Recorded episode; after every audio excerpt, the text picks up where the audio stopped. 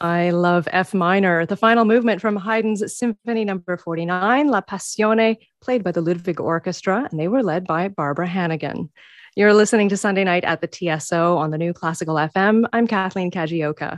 Barbara Hannigan is an old friend to Toronto, having studied voice here at the University of Toronto once upon a time, before setting out to become one of the world's most heralded performers of new music, bar none.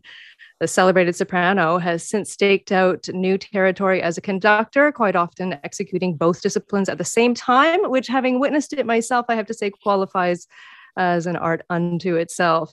She returns to the TSO this month to sing the world premiere of a work written for her by Zosha DiCastri and Tash Aw called In the Half Light. And Barbara Hannigan joins me now. Barbara, welcome to Sunday Night at the TSO. Thank you so much.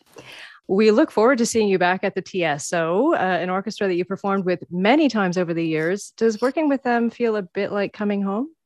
Well, it does. I mean, Toronto feels like coming home because, you know, although I'm from Nova Scotia, I moved to Toronto when I was 17. I studied for my final year of high school at the Etobicoke School of the Arts.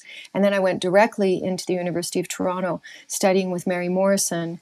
Of course, I got to know the Toronto Symphony well as a listener. I was there at least once a week. And then I made my debut with them maybe in the year 2000, somewhere around there, with the Ligeti piece. I remember, you know, learning basic things through my experience with the Toronto Symphony. Like, I remember when I did the Ligeti Mysteries of the Macabre with them for the first time, I couldn't believe that they were only going to have 2 rehearsals. I remember Louis Follis, who's still with the Toronto Symphony, you know, saying to me, well, this is actually normal. And, you know, and then later, you know, I started conducting them and was returning pretty regularly to conduct the orchestra. And yeah, there is a feeling of coming back. I mean, returning to a group of musicians that you have worked with before, with whom you have a rapport, with whom you have memories of certain repertoire and certain concert experience, you know, that builds into the joy of working together. Absolutely. I wanted to ask you about crossing the threshold into conducting, which to me is a terrifying thing to do, just as an instrumentalist, I think. But the first time that you were set to stand in front of an orchestra, I imagine it was full of excitement, maybe also a bit scary. But I'm just wondering, how was it in anticipation of that moment versus then once you were up there doing it, leading your first rehearsal from the podium?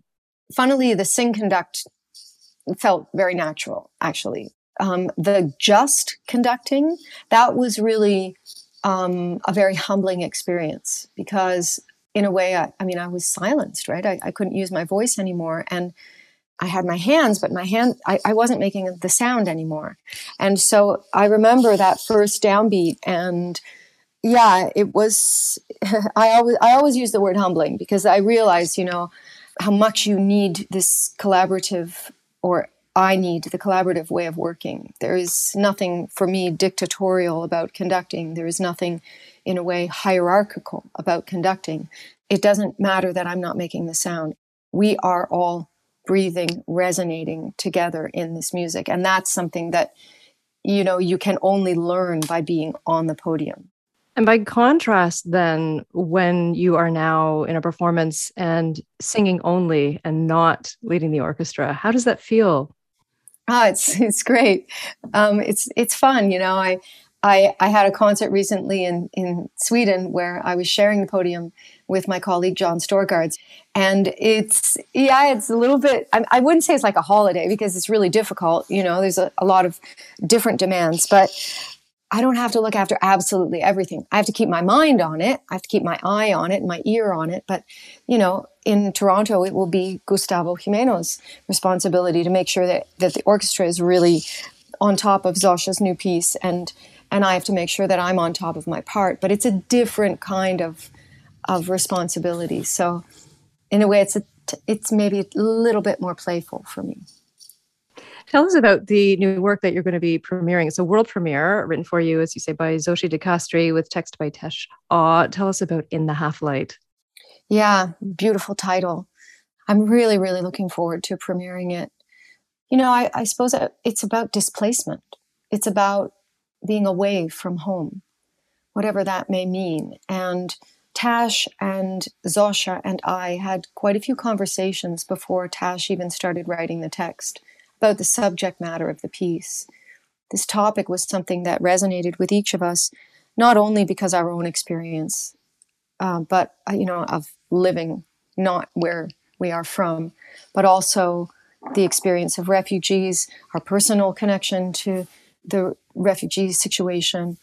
Some of the text comes from us sharing our experience and relationships with people that have been in refugee situations. There are texts actually within the piece that the audience wouldn't know that are actually coming from my story or from Tasha's story or from Zosha's story. And the music is also developed in a really interesting way. There's even a kind of loon call in the piece. And it's funny because I don't remember if Zosha put the piece, the loon call in because I told her that I do a very good loon call and that I used to do that when I was at home in Nova Scotia. We lived on a lake and I used to do the loon cry out to the loons on our lake and they would cry back. They would call back. But I'm not sure if she put it in there before I told her this or after. There are many personal moments, and now that I've said there's a loon call in the piece, you will understand that it's not only verbal text, but there are also some aspects where the text is deconstructed or a complete kind of vocalization. So I'm so excited now to sing the piece with TSO, to work with my colleagues instead of working alone, and to put it all together. Well, it sounds like a beautiful process and written very much not just for you but with you. So that'll be incredible. You have a middleman this time, as you mentioned. Gustavo Jimeno will be on the podium conducting. Is this your first time meeting on stage, or have you worked with him before? No, it's our first time working together. We've met once before in Paris. We sat in a cafe, and we had a really nice cup of tea and chat. And but that was 4 years ago. So I'm super psyched now to really work together. Well, we look so much forward to welcoming you back to Roy Thomson Hall. Barbara Hannigan, thank you for your time. Thank you so much. That was new music icon Barbara Hannigan. She'll be singing In the Half Light, a world premiere with the TSO and a commission by the TSO by Zosha DiCastri and Tash Aw on May 19th and 21st. Tickets are available at tso.ca. And now let's hear her. This is Barbara Hannigan singing Alma Mahler's Die Stille Stadt, The Silent Town.